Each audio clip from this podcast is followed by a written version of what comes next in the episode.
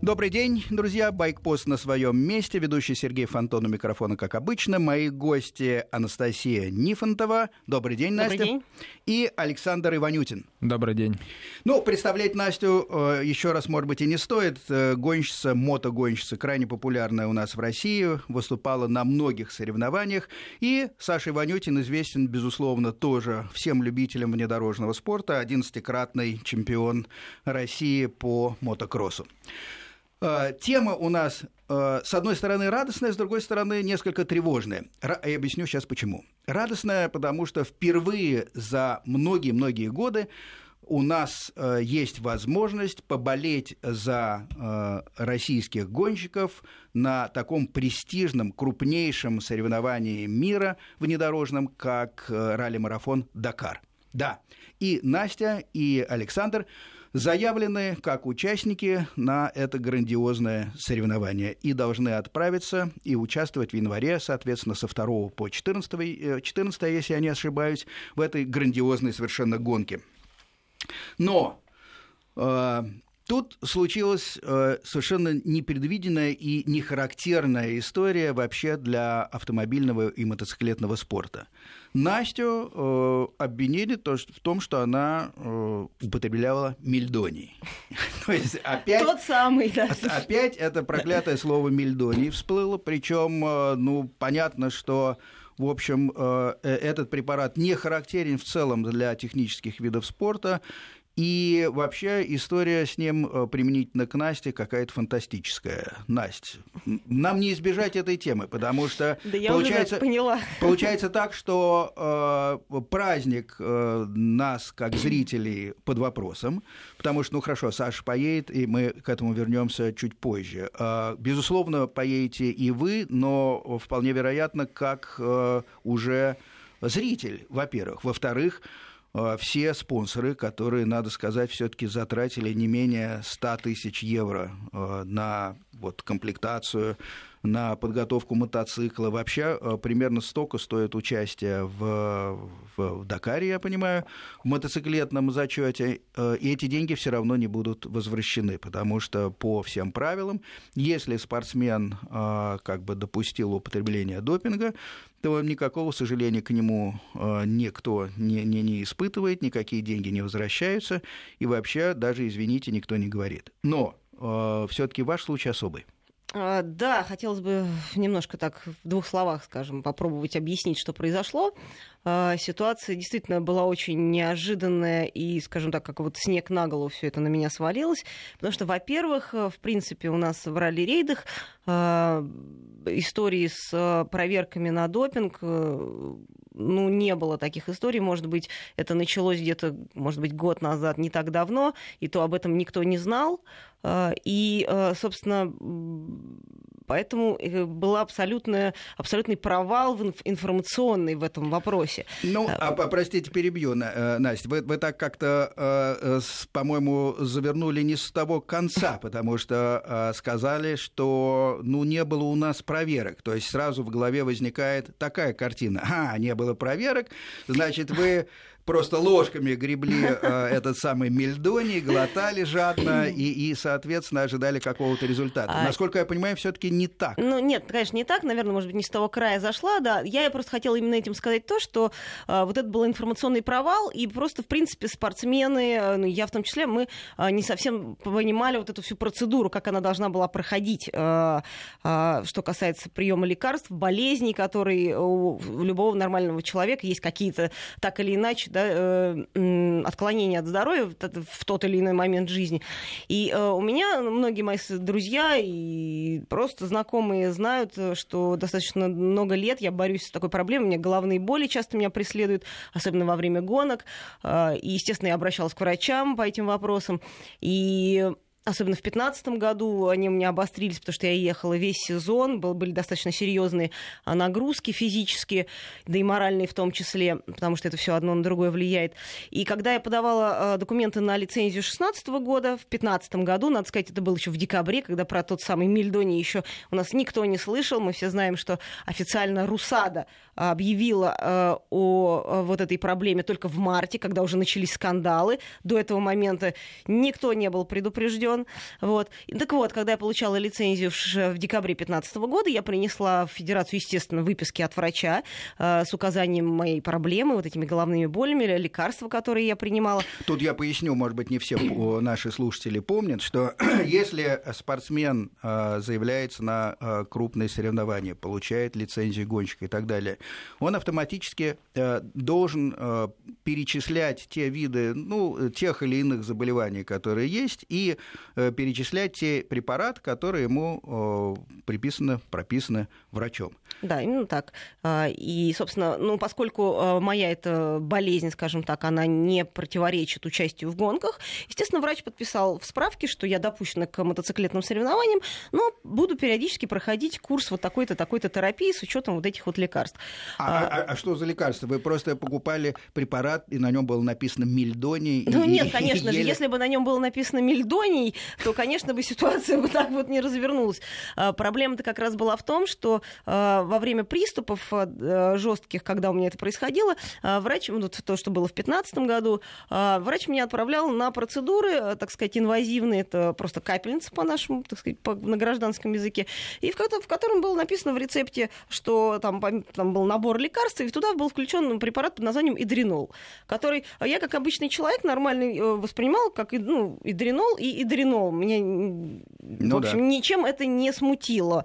Тем более, я говорю, что, повторюсь, что то, что вот этот список лекарств, когда мне выдавали лицензию, никто мне не, не усомнился, так сказать. Пардон, а тогда такой вопрос. А что, в мотоциклетной федерации нет врача? спортивного? А, нет. Вот, вот, вот понимаете, тут еще какая, какая фишка. А, то, что отношение ко мне сейчас со стороны а, юристов, а, которые рассматривают мое дело, а, одинаковое, такое же, как, например, там, а, к Марии Шараповой, у которой, а, скажем так, есть армия юристов, врачей, которые следили за ее здоровьем, да, и которую а, как бы все равно вроде бы как частично оправдали, да, хотя она напрямую призналась, что она знала, что она принимала, и врачи ее знали. У нас нет врача в федерации. У меня все тоже знают, что я как частный, в общем-то, гонщик, несмотря на то, что я выступаю за команду московской полиции, но, в общем-то, я сама... Об этом поговорим еще позже, да. Я сама себе и менеджер, и пиарщик, и юрист сейчас уже, и врач, и, все, и спортсмены, и тренеры, и все остальное.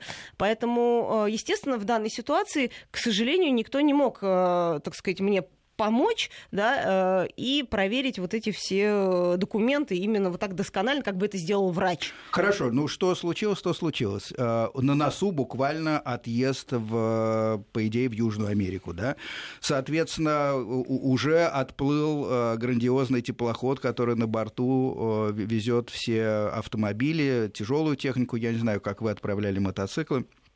Э, как все, да, тоже, это, на тоже пароме, из Гавра, да? Да, да? Как обычно, из Франции, из Гавра выходит этот самый э, паром, который потом торжественно разгружает уже в Южной Америке. И, соответственно, э, гонщики, э, многие богатые гонщики имеют просто представители там, которые забирают технику. Хорошо, все, все это уже по всем меркам э, поздно разворачивать экипаж, да, значит, надо принимать какие-то решения. Вот э, сейчас какая ситуация? Что будет э, в итоге все-таки сделано? Ну, грубо говоря, допустят вас или нет? Ну, сейчас конкретно, как бы окончательное решение пока Международная мотоциклетная федерация не приняла. Сейчас просто временно приостановили мою лицензию до выяснения обстоятельств. Сейчас я собираю документы, вот буквально в понедельник буду отправлять выписку из карты своей от врача. Там, естественно, все это заверено, с переводами, э, письмами, запросами на апелляцию апелляцию и так далее, и так далее, чтобы э, мое дело рассмотрели э, как-то правильно, и, э, потому что, ну, очевидно, здесь нет умышленного принятия допинга в моем случае. Э, более того, э, если мы сейчас будем даже рассматривать именно ситуацию э, по гонке в Марокко, где у меня брали тест, то там вообще абсурдная ситуация, потому что э, именно на гонке в Марокко не было женщин больше участниц, была я одна в женском зачете, и, э, ну, как бы, да, понимаете, логически, да, если да. поразмыслить, говорить, то принимать мне какой-то препарат, чтобы кого-то обогнать, ну, просто не было в этом смысла, да, потому что просто ну, там, не было соперников. А, вот. И я очень надеюсь на здравый смысл, конечно, юристов, э, которые в ФИМе будут это все рассматривать, потому что, ну, просто это какой-то абсурд абсолютный, в моем понимании. А, ну и надеюсь, конечно, что все-таки все, сможет решиться в какую-то в положительную сторону. Ну, ФИМ это Международная федерация мотоспорта. А, естественно, там, а, наверное, кто в, раньше там играли первую скрипку французы. Я не знаю, насколько они доброжелательно относятся в целом к России, к российскому спорту. Но все-таки надеюсь, что именно к вам, Настя, они относятся хорошо, потому что, конечно, случай исключительный и по вашему положению в спорте, потому что действительно вам особенно на предыдущих всех соревнованиях, не было никакого смысла какой-либо допинг принимать, потому что вы часто выступаете, собственно, одной единственной э, женщиной ну, или, в зачете. Или с, в соперничестве, например, с испанкой Лайсанс, которая просто едет на порядок лучше меня, и там, ну, как бы, что, что не принимает, да, ну, бессмысленно с ней бороться, Конечно. потому что на мужском уровне. Конечно. А, ну вот э, Александр немножко заскучал. А, Саш, э, как-то вот я смотрел, как вы идете по коридору, вы не производили впечатление спортсмена, который готов ринуться в бой в Дакар. Я имею в виду, что хромаете сильно. Что такое? Да, конечно же. У меня вот, конечно, не такая большая проблема, как у Насти. У вас нет проблем с мельдонием, но есть проблема с какой? С правой ногой. Да, но я тоже начал переживать, и у меня уже в мыслях, может быть, я сказал, какие-нибудь витаминки там или какие-нибудь аспиринки, в них что-то что-то есть, и я тут чуть ли уже не хочу поехать и сдать все анализы. Нет, чтобы нет, нет. не переживать. А, а, хорошо, д- д- допустим, витамины все в порядке, у вас чудесный цвет лица. Но, но что с ногой? С ногой, да, на подготовке вот э, в, на гонке в Марокко э, в заключительный день. В принципе, для меня вообще э, это направление новое. И это была вторая гонка всего. Вот. И на этой гонке, конечно же, мне хотелось уже показать более такой хороший результат, ехать как можно быстрее. И в заключительный пятый день я, ну, скажем так, немножко ошибся в самом начале. И поехал не по направлению навигации, а уехал в сторону. Так. И вот из-за этого, мне кажется, я, когда развернулся, поехал назад, начал спешить. Передо мной э, ехала несколько человек, которые не очень быстро ехали, которые за мной стартовали, и они меня пылили. И у меня все было, я вот как помню, большое желание как можно быстрее их обогнать и ну, как бы наверстать время, которое потерял. Хотя, видимо, на Дакаре так, ну и на таких гонках э, нужно очень аккуратно к этому относиться и вообще не допускать ни одной ошибки. Это я уже сейчас понимаю. Допущена вот. была ошибка, получилась травма. Да, допущена была ошибка в том, что я еще не остановился и не отрегулировал свой пробег, километраж, который я намотал мимо с роутбуком, а поехал и хотел э, все это сделать, ну, как бы на ходу, чтобы не терять время. И вот э, пока в пыли я все это ехал, настраивал э, и не заметил прописанную в роутбуке одну опасность, вот, которая стоила мне вот это как раз э, травмы ноги. Я сломал три плюсневые кости. Да, на скорости не заметил высокую ступеньку в пыли, и где-то, наверное, я думаю, около 100 км в час э, вылетел в нее, меня выбил с мотоцикла, не знаю, насколько высоко, я только помню, что меня подбило очень высоко вверх, и у меня руки с руля отцепились, и я улетел. Приземлился перед мотиком, и мотик мне еще потом врезался в спину. Вот, ну вроде бы не потерял сознание, ничего, я все встал сразу, пошел, побежал к мотику, он далеко уехал, и наступив на ногу, я понял, что уже что-то... Дело плохо. Что-то, что-то, что-то, да, не то. Ну, я думаю, что, блин, заключительный день, там осталось 100 километров, думаю, я доеду. Дошел до хромал домой, сел, поехал. Э, еду не спеша, нога болит все больше и больше, больше и больше. И потом мне еще немножко смутило то, что когда я ехал сидя на кочках, мне вот, когда мотоцикл врезался, спину начало прям так, ну, отдавать сильно. Я такой думаю, дело плохо, надо, надо, надо, оста- надо останавливаться, да. И это для меня первый раз, я вообще, в принципе, не знал, что, что вообще делать, куда, что там нажимать. Я хотел доехать до КП, и там как бы уже сказать, что вот я, это, финиш. Накатался. Да, я финишировал на этот раз. Не, ну причем еще даже у меня были мысли доехать, потому что по дороге, когда я уже встал, поднялся. Я видел доктора, который был, э, сидел просто, ну, наблюдал за спортсменами. Он мне показал, типа, все нормально. Я ему сказал нет и уехал дальше. Противоречиво, да. Да, да, да, да. Ну, потом почувствовал, что все, все, все, пора останавливаться, остановился, а, вызвал э, вертолет. Вот, и еще мне помог там мой один знакомый индийский гонщик, он остановился, там побыл со мной до прибытия вертолета, и потом поехал дальше. Окей, это сколько было месяцев назад? О, это было уже, мне кажется, в районе двух месяцев назад. Ну, может Полтора. быть, больше, чем полтора уже месяца, около двух, мне кажется. И по прогнозам медиков будет все более-менее окей через месяц. А, Я на это надеюсь. Я на Ага. это надеюсь, что будет все окей, что я уже через там две недели буду прыгать э, по лестнице вверх-вниз, на мотике уже поеду тренироваться. Ну, я, по крайней мере, в это верю.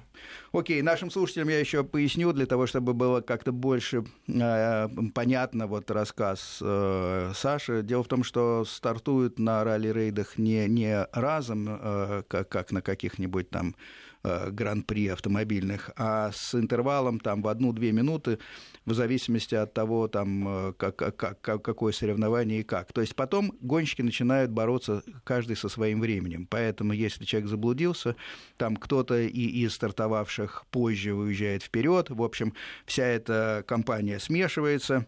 И, но, но каждый в голове все время держит там э, свой маршрут, свое время и так далее. Окей, э, надеемся, что к старту э, 2 января вы будете в порядке. Еще один общий вопрос. Вот я вижу у вас замечательные такие фирменные майки, многие мне эмблемы знакомы, они общеспортивные и хорошо известные в мотоциклетном мире, но позвольте, московская полиция. Я привык больше к тому, что мы, как водители, ну, как сказать, спонсируем иногда э, московскую полицию, но, но чтобы происходило наоборот, первый раз вижу. А, Я, наверное, расскажу про эту историю.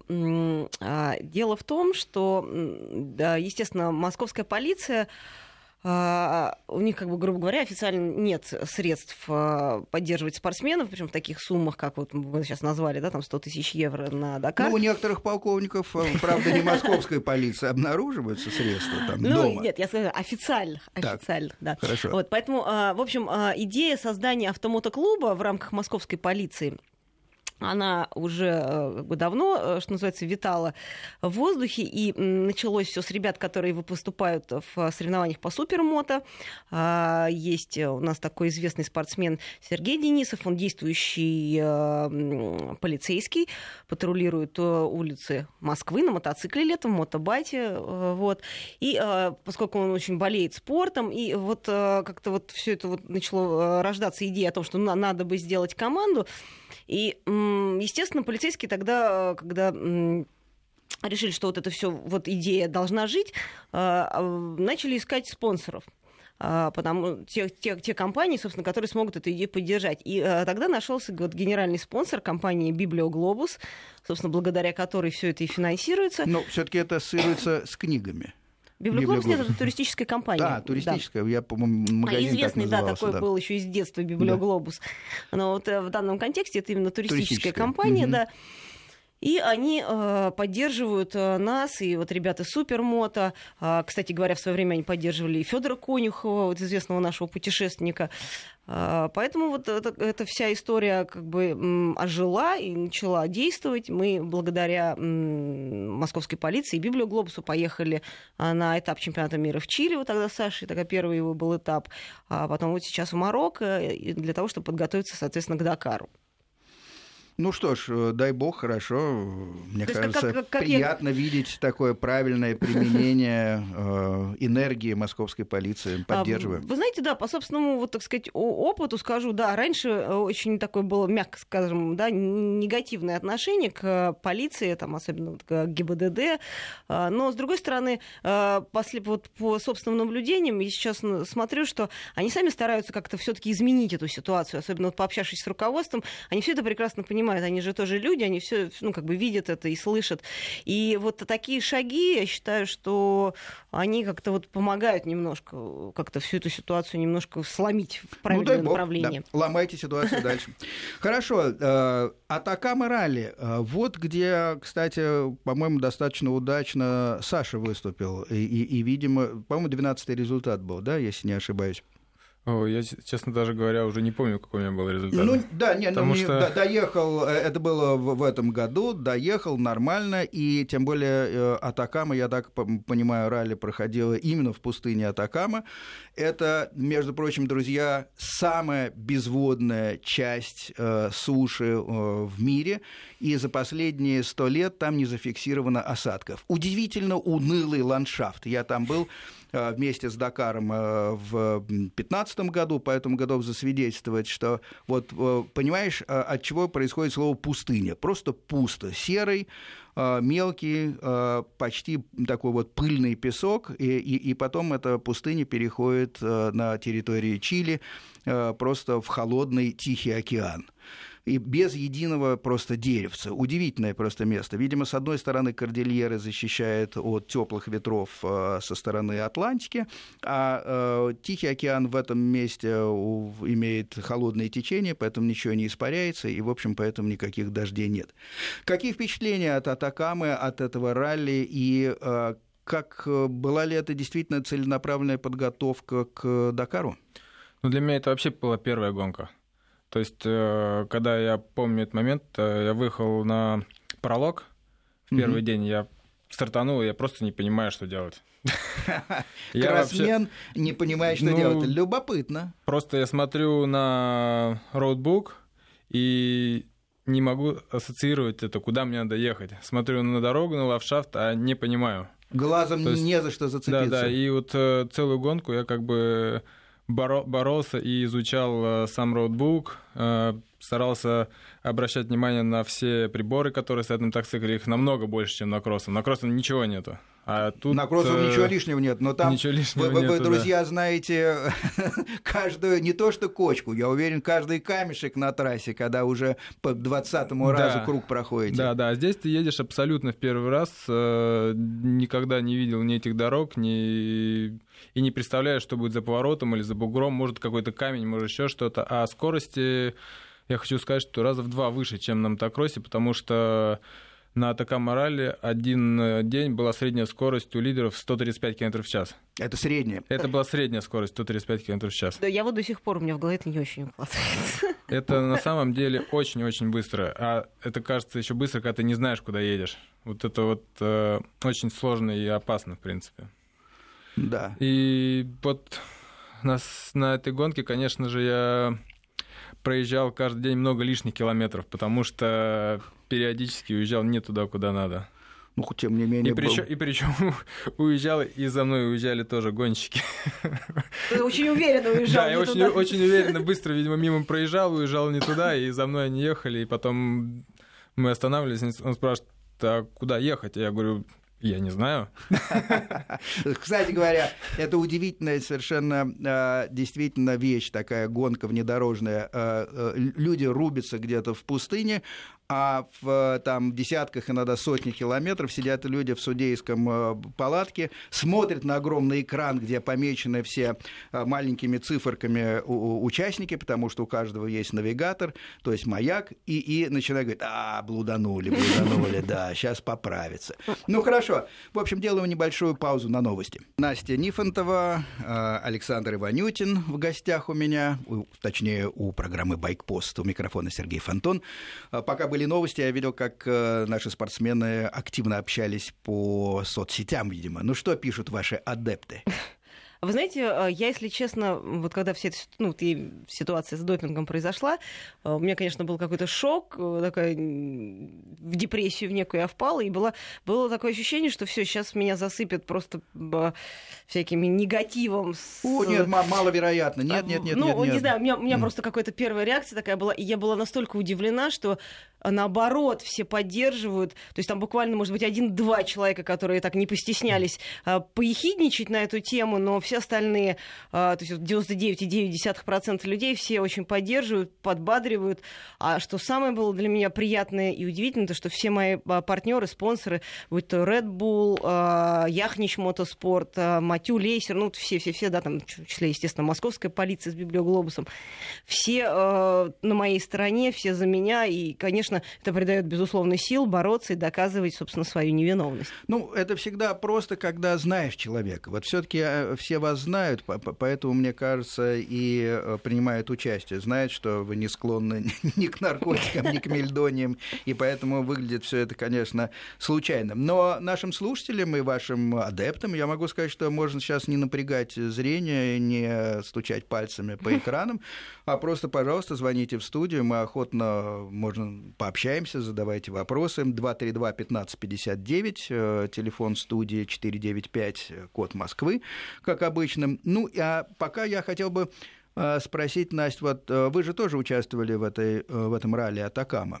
Да, конечно. И, и, по-моему, это был первый опыт на южноамериканском континенте, да? Да, первый раз, первый раз я побывал в Чили, и тоже, естественно, ехала, так вот, вот не знала, что ждать, а, была очень удивлена, а, потому что гонка от, в ну, Атакама ралли, она, она абсолютно отличалась от э, всего того, где я участвовала раньше. А, в первую очередь, конечно, тем, что это вот то, что я слышала от участников предыдущих Дакаров, это такое вот классическое ралли, дорожки классического ралли, где вот, как Саша уже сказал, скорости 165-170 км в час на мотоцикле, средние у лидеров 135, то есть приблизительно понимаете, да, вот а, какой ход. А, и даже несмотря на то, что ну, вот у Саши был шок, потому что, в принципе, он после мотокросса, он не привык к таким скоростям. Но даже я, несмотря на то, что участвовали мы там и в Марокко, и где-то были тоже скоростные участки, здесь был, были просто запредельные скорости, и даже мне пришлось к этому привыкать очень серьезно. А, но ведь вы ездили и э, участвовали и успешно в африканском ралли Африка Эко Рейс и, казалось бы, и там, и там песок. Ну, чуть позже мы поговорим, у нас есть слушатель. Добрый день. Владимир, да? Да, а... да я Владимир. Здравствуйте. Я хочу Насте передать, передать привет. Я года три назад на ее водном мотоцикле катался в Солнечногорском районе. Может быть, она помнит. А... Сейчас мне погромче чуть-чуть сделают в наушниках, а то я а... не очень хорошо слышу. А я перескажу. Звонит. Владимир, говорит, что э, несколько лет назад катался на вашем гидромотоцикле. А, было да, такое, да, да, да. да, да, да. И хотел передать привет. Спасибо, Владимир, Спасибо. принято. А, да, вопрос слушаем. Да как, э, Настя, как ты пришла к мото, вот к таким грандиозным гонкам, как э, Париж-Дакар, после водного мотоцикла? Ну, э, скажем так, эм, Конечно, водный мотоцикл это просто хобби параллельное, никак оно между собой не связано. А, пришла как я к этим гонкам, ну, как, э, как, наверное, любой человек, у которого есть какая-то цель, он делает эти маленькие шажочки в сторону своей цели, очень э, много работает над этим, трудится, тренируется, mm. участвует в гонках. Начиналось, естественно, все с наших национальных чемпионатов, российских э, каких-то маленьких гоночек, а потом гонок побольше. И вот так потихоньку-потихоньку а, все это переросло, собственно, в то, что, это, что есть сейчас. И вопрос о песках. Да. Соответственно, да, ну, пожалуйста, 232-1559, звоните, если есть вопросы. Да, смотрите, еще есть э, слушатель. Э, Настя, слышно вам? Дмитрий да, звонит. Сейчас вот уже вроде Дмитрий, приветствуем вас. Откуда вы? Добрый день, я из Тюмени. Отлично, приветствуем Тюмень. Вопрос ваш? Ну, у меня не вопрос, а скорее выражение уважения для Анастасии, так как впервые увидела на телеканале ну, вы сейчас можете посмотреть, да, у нас идет видеотрансляция, заходите на сайт Вести ФМ. Такая хрупкая девушка занимается таким спортом брутальным. Спасибо большое. Ну, она вот, уже не ну, такая удачи, хрупкая, да. Желаю удачи в спорте. Спасибо, спасибо огромное.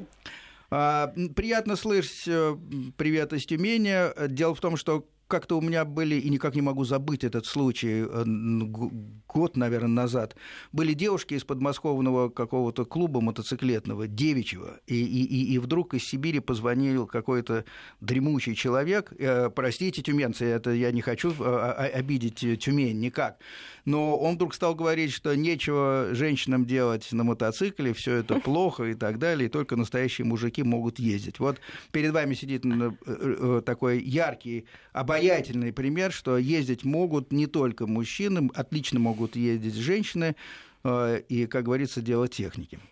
Вот, поклон. Хорошо. Спасибо. А, а, Все-таки о песках хотел спросить. Вы привыкли, Настя, к пескам Африки. И да. это вам э, все-таки знакомо. Вот э, ландшафт Южной Америки, Атакамы, как читаются пески? Ведь на арабском есть десятки э, слов для обозначения э, понятия песок, потому что пески очень разные.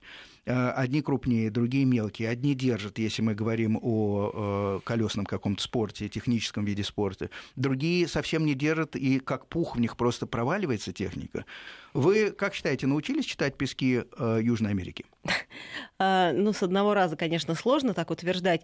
А, одно только могу сказать точно, что я, скажем так, песка-то там и не заметила. Несмотря то есть на были то, что... твердые поверхности в основном, Несмотря да? на то, что, да, вроде бы Атакама, вроде бы там песок, по сравнению с тем, что в Африке это детская песочница. Вот. Особенно по сравнению с тем, что в Мавритании, когда я участвовала в гонке Африка Эко Рейс, э, когда действительно там очень сложнейшие пески, э, мягкие, такие зыбучие местами, когда мотоцикл просто на ровном месте берет и проваливается куда-то куда в недра этого песка, его потом приходится долго откапывать. А здесь, конечно, этого ничего нет. А, достаточно жесткие дюнки. А, ну, они, они, скажем так, они такие относительно, относительно, опять же, да, безопасные, потому что, например, если сравнивать там с тем же Абу-Даби, когда эти дюны могут неожиданно закончиться обрывом или, или наоборот, они какие-то мягкие, то есть там действительно нужно прям уметь их читать и не один год потратить э, на то, чтобы вот это умение в себе вырастить. Да. А, а тут, ну, как-то мне, я не столкнулась с какими-то большими проблемами, и мне показалось, что это, ну, такой, это приятный песок, я получила просто удовольствие, прокатившись. Настенька, все впереди.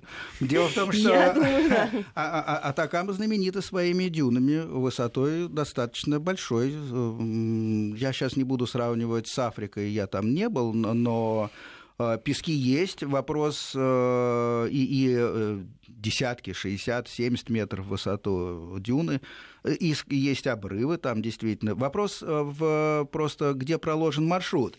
И надо сказать, что э, так вот первый взгляд на маршрут Дакара 2017 года говорит о том, что вам, э, если не придется хлебнуть песков по-настоящему, может быть, и дюны в этот раз такие уж критические вам не попадутся, но вот э, высоко над уровнем моря-то вы будете подниматься. Ну, это, потому это основная что, сложность, да. Да, там, э, э, во-первых, э, надо сказать, что первый раз участвует Парагвай как страна, которая принимает, и в Асунсьоне начинается гонка 2 января.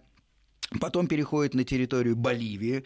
Это такой классический адепт Дакара. Э, очень любят. И я скажу, что когда Дакар приходит в Боливию, Э, местное население радуется, наверное, больше, чем любая страна, которая принимает Олимпиаду, потому что для них это действительно национальный праздник. А заканчивается в Аргентине, родной для Дакара, потому что Аргентина едва ли не самый большой поклонник и старый поклонник э, Дакара с тех пор, как э, этот знаменитый марафон переехал и перешел из Африка, с африканского континента на южноамериканский. Э, этот Дакар нынешний, это примерно 9 тысяч километров, это я нашим слушателям, не вам, конечно, напоминаю. Э, из них спецучастки это 4 тысячи, остальное лиазоны, но лиазоны тоже бывают достаточно трудные, и вообще усталость накапливается. Э, день отдыха в Лапасе, как раз в Боливии, это середина гонки. Ну и фактически Дакар пересекает по традиции континент вдоль и поперек. Вы не выходите, правда, на побережье э, Тихого океана в Чили, как некоторые Дакары выходили, но в полной мере э, хлебнете вот гор. Там, судя по карте, достаточно много участков э, выше трех с половиной, четырех даже тысяч метров. До четырех с половиной тысяч. Да, и, и, До четырех. Там есть и 4900. Да, ну, да, да, да, да. Там на, очень серьезно. Надо сказать, что э, это действительно большое испытание, потому что мы люди, в общем, равнинные все, э, и привыкли жить при определенном давлении, определенном содержании кислорода в воздухе. Э, и, в общем, там э, достаточно трудно приходится непривычным людям. Э, вы как-то готовитесь? А, да, конечно, безусловно, готовимся. А, вот сейчас недавно, где-то неделю, полторы недели назад вернулись а, из Италии, где мы на леднике две недели тренировались. Настя, вы вынужден прервать. У нас короткая пауза на погоду, и мы вернемся потом в студию. Анастасия Нифонтова, Александр Иванютин, мои гости. Говорим о предстоящем Дакаре 2017 года. В январе он начнется. И о участие российских спортсменов а, Нифонтова и Иванютина в этом грандиозном мероприятии. Остановились на том, что значительная часть маршрута пройдет по горной местности, причем серьезные горы, кордильеры. А, будет и холодно, и жарко, и мало кислорода. Говорим о том, как готовились. В Альпах готовились оба, причем, да? Да, мы ездили вдвоем, а, причем ну, мне вот удалось потренироваться более продуктивно, потому что у меня ноги и руки, слава богу, целые. Я э, занималась скейтурингом и просто на лыжах. А Шурик просто дышал наверху? А Шурик, вот он сейчас Ну, нет, расскажет. Нет, Нет, не, не, совсем просто он просто дышал. дышал. Я на своих четырех ногах, еще с двумя костылями, там э, были очень хорошие горные дорожки.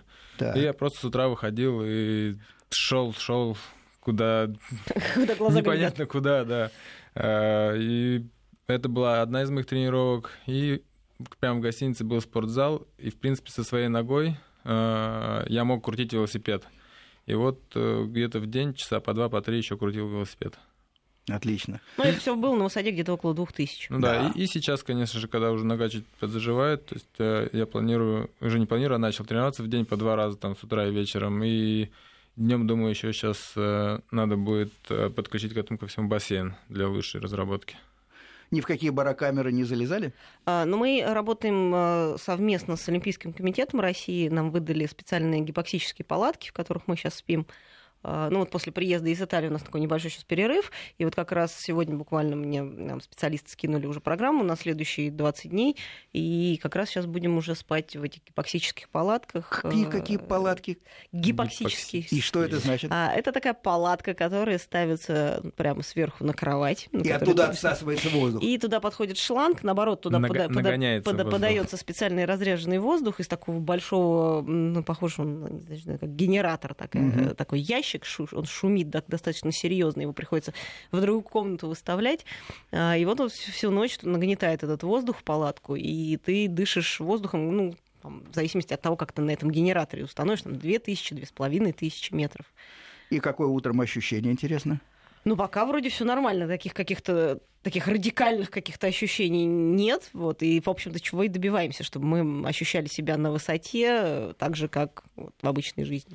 Ну да, там еще помимо сна ведь будут э, и крупные нагрузки Конечно. физические. Дело в том, что э, я помню Боливию, и э, там Солончак Уюни огромный находится все-таки не, не на самом большой высоте.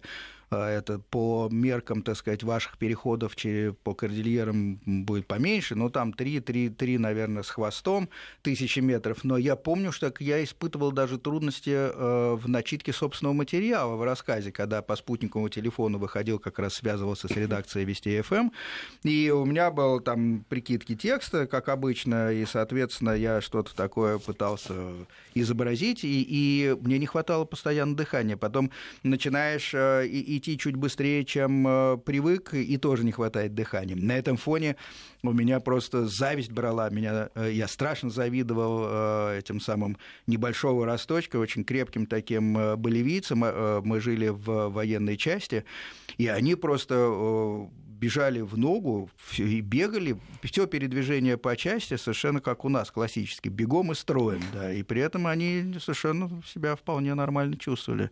Но Ну, они там родились, выросли. Боливия очень интересная страна. Там все-таки наибольший процент э, индейского населения из всех э, латиноамериканских стран.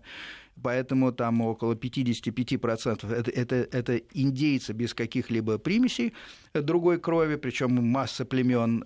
Еще какое-то количество людей метисов, естественно, и чи- чисто белой расы очень мало. И они удивительно и доброжелательные, и, и в чем-то такие чуть-чуть даже наивные. То, то есть они добродушные, милые, но если они начинают огорчаться, они огорчаются всерьез. Ну, это напоминает чем-то, видимо, африканских жителей тоже. Они мне напоминали, напоминали детей, которые, да, вот они в своих эмоциях, они такие в некоторые крайности впадают, да-да-да. Видимо, да, видимо, видимо. А, Саш, м, скажи, пожалуйста, скажите, а вот а, вы все-таки Кросс, мне понятно, я вас видел как зритель, э, и, и- и, собственно, вас представлять не нужно. Но вот помимо э, упражнений, скажем, внедорожных этого года, э, раллийных э, всяких, у, у- у вас э, другого опыта вот, длинных дистанций не было? Нет, вот длинных дистанций, к сожалению, у меня не было. У меня больше... Я пробовал и эндуро-кросс, и кантри-кросс, э, и, в принципе, у меня очень неплохо получалось ну, еще во бы, всех да. этих дисциплинах, да. А вот именно ралли-рейд — это у меня первый опыт. А, меня насторожило, что, что вы с таким пиететом говорили о количестве приборов на раллийном мотоцикле. Вы все-таки с ними познакомились? Ну, конечно же, да. У меня было много времени с ними, с ними знакомиться, с этими приборами. Э, но все равно, еще с роутбуком, и я хочу сказать, что мало наката, и, в принципе, я чувствую неуверенность в себе. Вот. А, ну, не мудрено. А, нашим слушателям все-таки я поясню, что а, мотоциклисты в раллийном вот, марафонском мире вызывают уважение не только зрителей, но и автомобилистов, потому что те сидят по, по два в экипаже, да, пилот, второй пилот, или как у нас принято называть, штурман, который только и делает, что следит за, за, за картой, говорит, поворот такой, направление сюда. Я не говорю про э, команды грузовиков, где трое, там еще борт-инженер или механик. Они даже умудряются плутать. И даже они умудряются плутать. А мотоциклисты — это человек-оркестр. А, а, они едут сами и крутят э, этот роутбук, бумажный причем. Э, действительно, вечером э, накануне выдают длинную-длинную ленту, которую сматывают. И есть такое достаточно примитивное, но, но до сих пор незамененное электроникой устройство на башне, ну, так называют вот этот комплекс приборов, который действительно возвышается над рулем мотоцикла, и, и, и гонщики сами, значит, перчаткой перематывают, смотрят э, легенду, где, где каждые э, несколько сот метров, иногда, правда, по километрам бывает там какие-то перерывы, потом э, указано какой-то ориентир, от него левее, правее, и все это надо идти по ориентирам. Э, э, это не то, что, так сказать, включил на, на навигатор, как э, таксист московский, он может приехать вчера в Москву и уже сегодня работать в такси, потому что ему все подскажет этот самый навигатор. Да, навигаторы есть, но, но ими пользоваться в том в, в объеме нельзя. Они запрограммированы то только если э, человек э, сходит с трассы, можно нажать кнопку, и тогда, так сказать, высвечивается действительно, где вы находитесь, но это означает, что э, вы закончили гонку как участник. Ровно так же, если нажимаете красную кнопку и вызываете вертолет медицинской помощи, если дело плохо, то это означает, естественно, сход.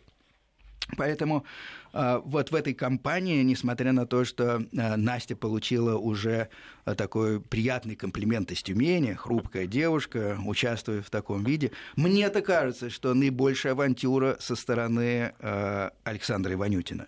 Потому что человек на самом деле, безусловно, ну нет проблем с техникой, я имею в виду с техникой пилотажа и так далее, но все-таки от кросса марафоны – очень сильно отличаются и по распределению нагрузки, потому что, скажем, э, я наблюдал, как многие именитые кроссмены э, мировые начинают как бы вянуть, э, ну, к пятому дню, там, шестому, и там спасительно есть еще день отдыха, пауза посередине двухнедельного марафона. Но, в принципе, вот, а, умение распределить силы, б. А, действительно навигация, где никто тебе не поможет, кроме, кроме собственной э, головы. А, ну, вот э, э, это два фактора, которые, конечно, и приводят к тому, что редко кто из новичков, я сейчас не, не то что каркую, я просто говорю, редко кто из новичков доезжает до, до финиша. Поэтому, если говорить о том, вот чтобы я, наверное, все слушатели байкпоста вам пожелали, друзья, это первое не горячиться, второе вот дое, доехать э, до финиша, потому что вот ваш просто зачетный въезд бы в, в Буэнос-Айрес это была бы уже огромная победа, потому что первый Дакар это есть первый Дакар. Вы все-таки не забывайте, что это самая, самая большая и самая тяжелая гонка планеты. И вы сейчас стоите просто на пороге удивительного события, когда спустя многие-многие годы э, российские спортсмены возвращаются э, в эту гонку. Поэтому э, сейчас время наше чуть-чуть еще осталось, но подходит к концу. Я вам просто хочу пожелать, чтобы обязательно доехали, Саш, и чтобы вы не горячились. Да, спасибо большое. Буду стараться. Уже научен, это был мне хороший урок в Марокко. Э, поэтому буду распределять силы и немножко-немножко поспокойнее поаккуратнее. Потому что вот нет проблем. Я уверен, что, что вы можете обойти на, на одной дневной дистанции, если не, не заблудитесь. Очень много гонщиков оставите позади по времени но, но, но а, накапливается действительно и усталость. Э, есть рельефы, которые, кстати, часто бывают не прописаны вообще. А, сколько еще разговоров о претензиях э, к, к этим людям, которые пишут э, роутбуки. Море. Будьте, пожалуйста, осторожны, друзья. Настя. Будем стараться очень, изо всех сил. Да, будем стараться, потому что я еще сам чувствую в себе, что у меня нет еще наката, который должен быть. Поэтому надо еще аккуратнее и спокойнее помните, что все впереди. Будет еще Дакар, понимаете? Э, и, и там на второй, третий, четвертый Дакар. Люди иногда идут по 5-6 лет к вершине Дакара. Я вам очень э, действительно искренне желаю, чтобы вы к этой вершине пришли, но не старайтесь прийти э, в первое же соревнование. Хорошо, ну, друзья. Что можно сказать? Наша программа подходит к концу. У нас сегодня были Настя Нифонтова и Саша Иванютин, наши участники Дакара 2017.